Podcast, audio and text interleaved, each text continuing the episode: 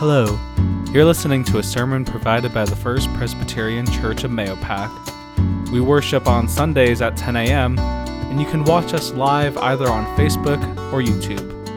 And if you're in the area, there's always a seat saved for you. We hope that this message encourages you to continue growing in humility and faith. Thanks for listening.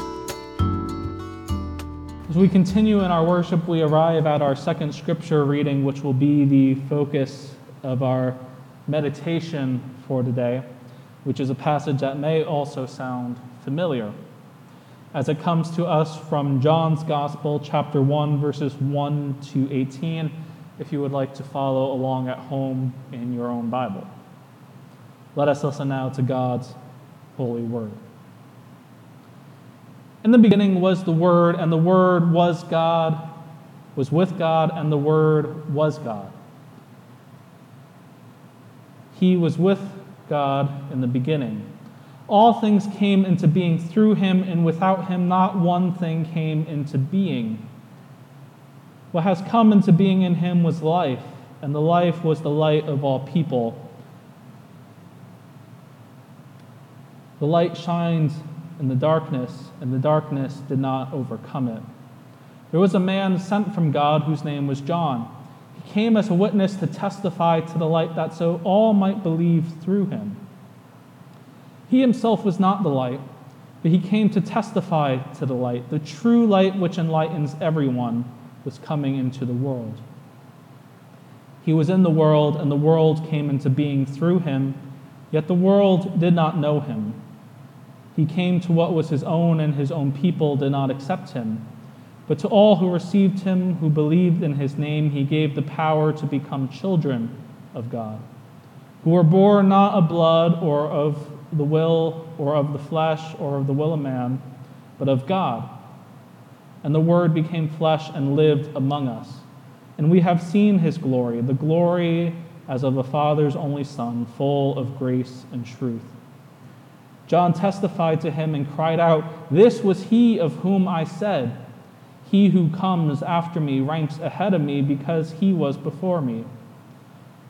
From his fullness we have all received grace upon grace. The law indeed was not given through Moses, grace and truth came through Jesus Christ. No one has ever seen God. It is God, the, it is God, the only Son, who is close to the Father's heart who has made him known. Friends, this is the word of the Lord. Thanks be to God. Friends, this morning, can, can you and I talk for a moment? Can, can you and I have a chat? Yeah, I, I know, I understand that this conversation is one sided because I get to talk all I want and you're at home watching and, and, well you could talk to the tv but i'm not going to hear what you're saying. But that's i think how important this conversation is. It's one i think we need to have. So if you would indulge me for a moment. What we need to talk about i think as we head into the new year is the sort of state we find ourselves in how we're left with questions of what it means to understand ourselves, to understand our own history, to understand our personhood and our identities within the broader context of creation. As these past couple years have shown us, these are questions we have not really asked ourselves. Part of what I hear, though, in this process is a fear. The fear of asking, does shedding a light on the past corrupt our understanding of the present? That if we learn that we or someone else or something we belong to did something that was wrong years ago, does that make us bad people? Well, to give you a little sneak peek, the answer is no. But if we don't honestly name our sins, if we don't name our faults, there's no room to grow. Honestly naming our sins and faults does not inherently imply judgment or condemnation. It's only when we fail to identify and say these things out loud where things begin to go awry, because if we don't name these things, that's when there's room that opens up for our hearts to embrace ignorance and fear instead. Now, this message of detailing the importance of this inner work is not new. God sent prophets, God sent women and men to go and proclaim the love and the justice of God. We know that in our world today that sometimes as much as we need to hear this message, it's not always clear. Similarly to how in this current age we find that we have our digital devices, and as much as I could text Karen or she can text me, or I could text anyone really in the church or my family, sometimes digital messages are not the best way to get a message across. Sometimes it does take that kind of in person touch. Though, don't go touching people now, please. And I say that because God knew this. We hear that in our reading for this morning that God sent Jesus to live among us to show us the importance of this message. God sent Jesus to live among us. The Greek skenoo oh, literally meaning to pitch a tent. As Eugene Peterson would say in his translation, God moved into the neighborhood. God sent Jesus to set up a home in our midst to make sure we got the message that transformational power, the power that's found in the light of God, is a free gift. But it's a free gift that also requires action on our part. It's almost reminiscent of that iconic scene from the 1989 movie Say Anything, where, uh, who was it? I think Lloyd Dobler, the character, stands outside his crush's window with a boombox over his head. Jesus is the one standing outside, reminding us that the message is loud and clear, that we were not left alone to face fear and confusion alone, as we hear the Word became flesh and dwelt among us. Christ came into the world to set up a dwelling place and to broadcast a message of salvation so that we might know without a doubt that God's love and compassion for all creation extends beyond our limited comprehension. As I said before, though, this work takes a little effort on our part. It's not the kind of gift that's one and done. It's something that takes a little elbow grease or a lot of elbow grease, depending on where we're coming from for us to go out and then set up a dwelling place of our own next to God's. That is where this work of inward reflection comes into play. For us to bathe in the light of God, we must name the actions, thoughts, ideologies that depart from the heart of God, the life giving heart of God. And there are many things that we could call out as being far from the heart of God. We can name our desecration of creation, the use of our faith to justify hatred and selfish actions. We can name also our using Jesus' name to defend ideologies that run counter to the core of Jesus' teaching. These are just a few of the things we can name.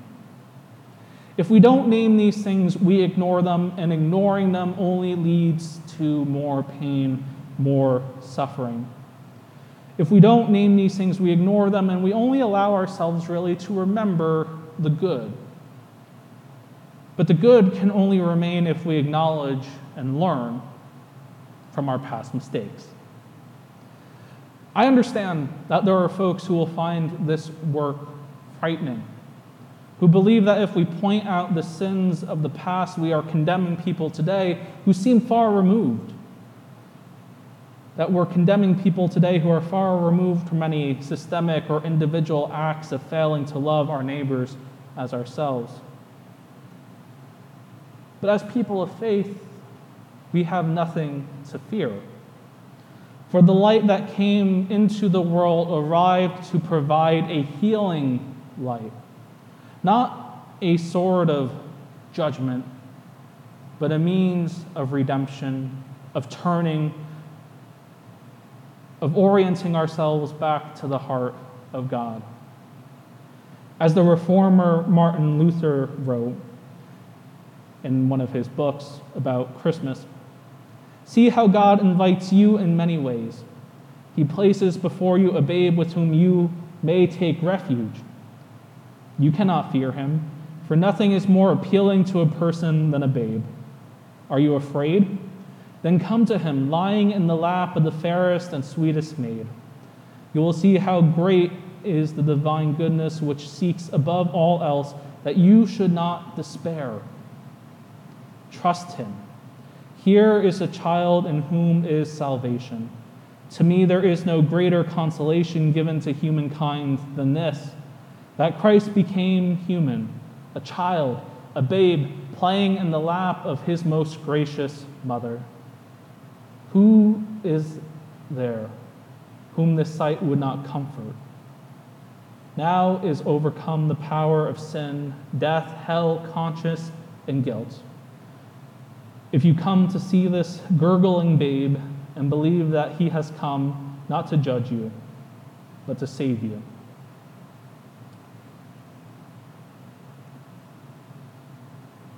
It's my hope, friends, that this year, similar to last year, but perhaps this year for sure, we might learn to let go of our fear. The fear of allowing the light of the Christ child to expose what needs redeeming. For there truly is no shame in being afraid of what we might uncover, but the consequences of not knowing is much worse. Today we are reminded that a heart so full of love came into the world for our sake so that the least we could do is reach within ourselves to hand over what's in our hearts into the arms of God. Not only for our own benefit, but for the benefit of others, for creation and God. Let our honesty speak truth. Let our hearts approach Christ without fear, holding close to the words of John's gospel that the light shines in the darkness, and the darkness did not overcome it. Amen. Thanks again for listening, and we will hold you in prayer as we head into a new week. If you'd like to learn more about our church and ministry, or if you'd like to learn how you can support us, you can visit our website at mahopacchurch.org. Until next week, God bless.